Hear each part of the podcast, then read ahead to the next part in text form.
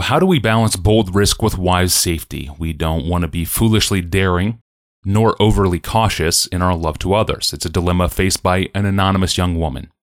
Dear Pastor John, I'm struggling to find balance with serving others. However, sometimes when I approach my husband about certain ideas to help others, he, and historically others, like my pastors and parents, have told me it might be unwise. Why is possibly risking your safety, financial comfort, and ease always considered unwise? For example, I met a lady and her two children. They are in a really tough temporary situation pertaining to housing and money. My first instinct is to invite them into our home free of charge for as long as they might need. However, my husband said he wants to pray about it and needs to know more about who she is and her background before we trust her in our home. This is where I struggle. What is there to pray about? Why should I hesitate when I see someone in need, even if I don't really know them? When does wisdom or safety undermine God centered trust in our risk taking? Pastor John, what would you say? I have struggled with this question a lot over the years, maybe partly because of where I live, mm-hmm. partly because of trying to understand texts in the Bible.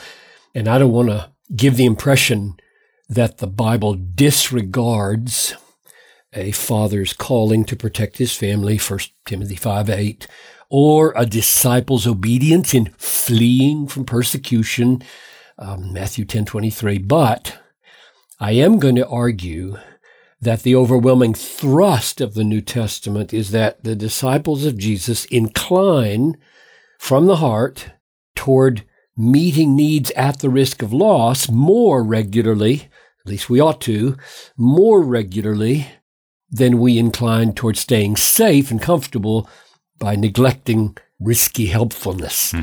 Or to put it another way, I don't want to prescribe precisely when love calls for self protection and when love calls for self risk.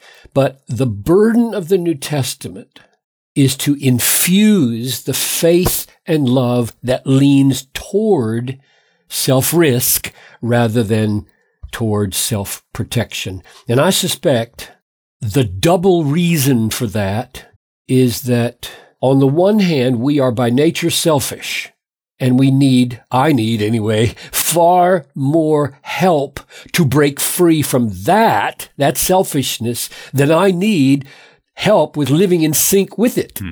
And, and on the other hand, second of the double reason for why it, the New Testament leans this way is that the glory of God shines much more brightly in the countercultural, counterintuitive risk taking of God's people for the sake of love than it does, than it shines in self protection, which pretty much looks just like the way the unbelieving world would act. Why would they be impressed and give God glory for us acting just like them?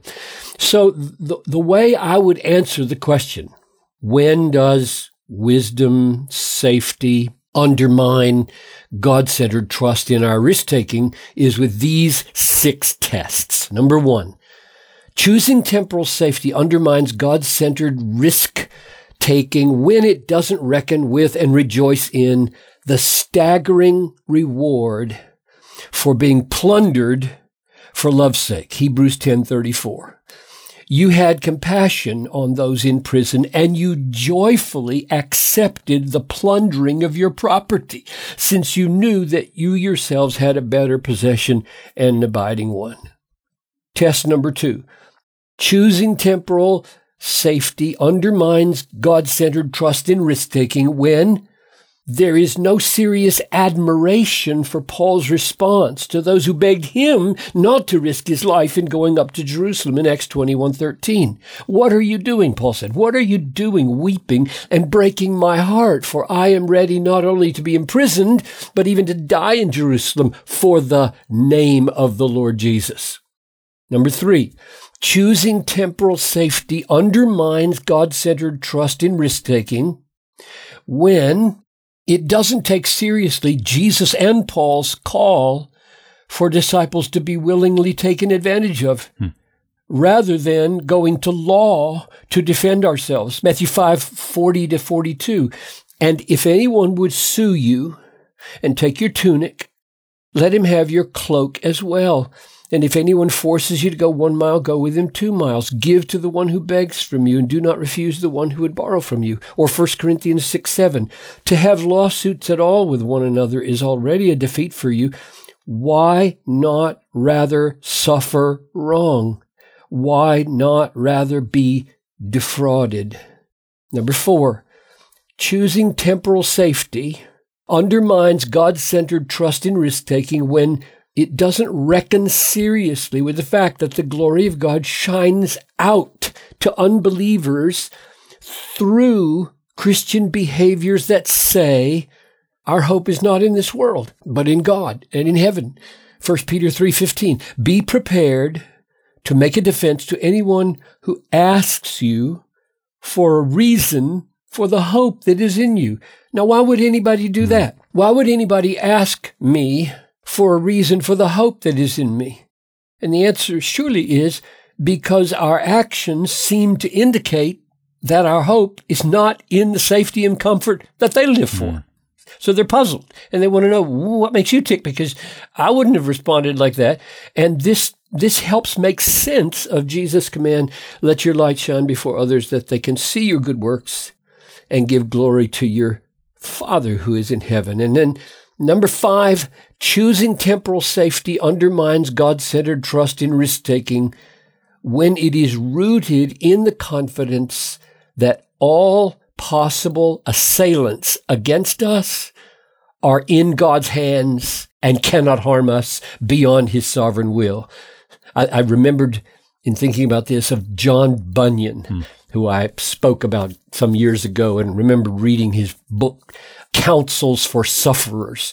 He spent 12 years of his life in prison when he could have gotten out by agreeing not to preach and gotten out and taken care of his wife and four kids, one of whom was blind. And he comments on Daniel 5:23, which says this, "And you, Belshazzar, have not humbled your heart, but you have lifted up yourself against the Lord of heaven and the God in whose hand is your breath and whose are all your ways you have not honored. And here's Bunyan's comment. Wherefore, as we should, and so again we should not, be afraid of men. We should be afraid of them because they will hurt us, but we should not be afraid of them as if they were let loose to do us anything they will. God's bridle is upon them. Hmm. God's hook is in their nose.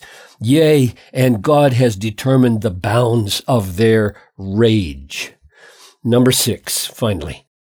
Choosing temporal safety undermines God centered trust in risk taking when it is not enjoying deep freedom from the love of money and things rooted in the promises of God to take care of us, just like Hebrews 13 5 makes so clear. Keep your life free from the love of money and be content with what you have, for he has said, I will never leave you or forsake you.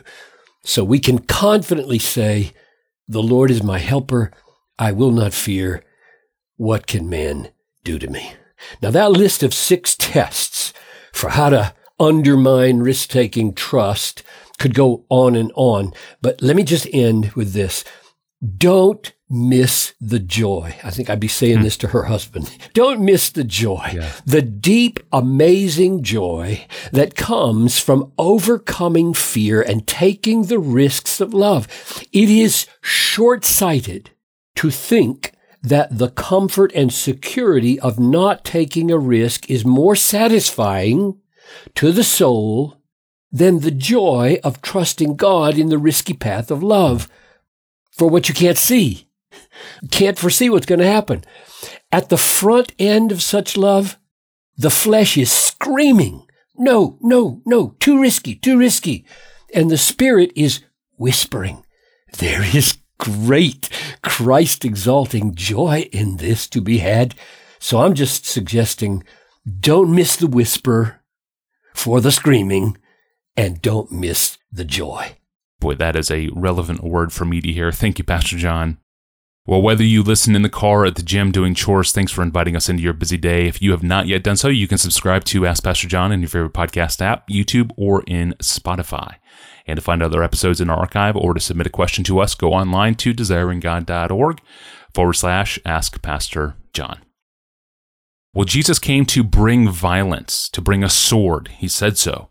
So, what does that mean for us today? The question comes from a listener in Egypt. It's up next time on Monday. I'm your host, Tony Reinke. Have a wonderful weekend. We'll see you then.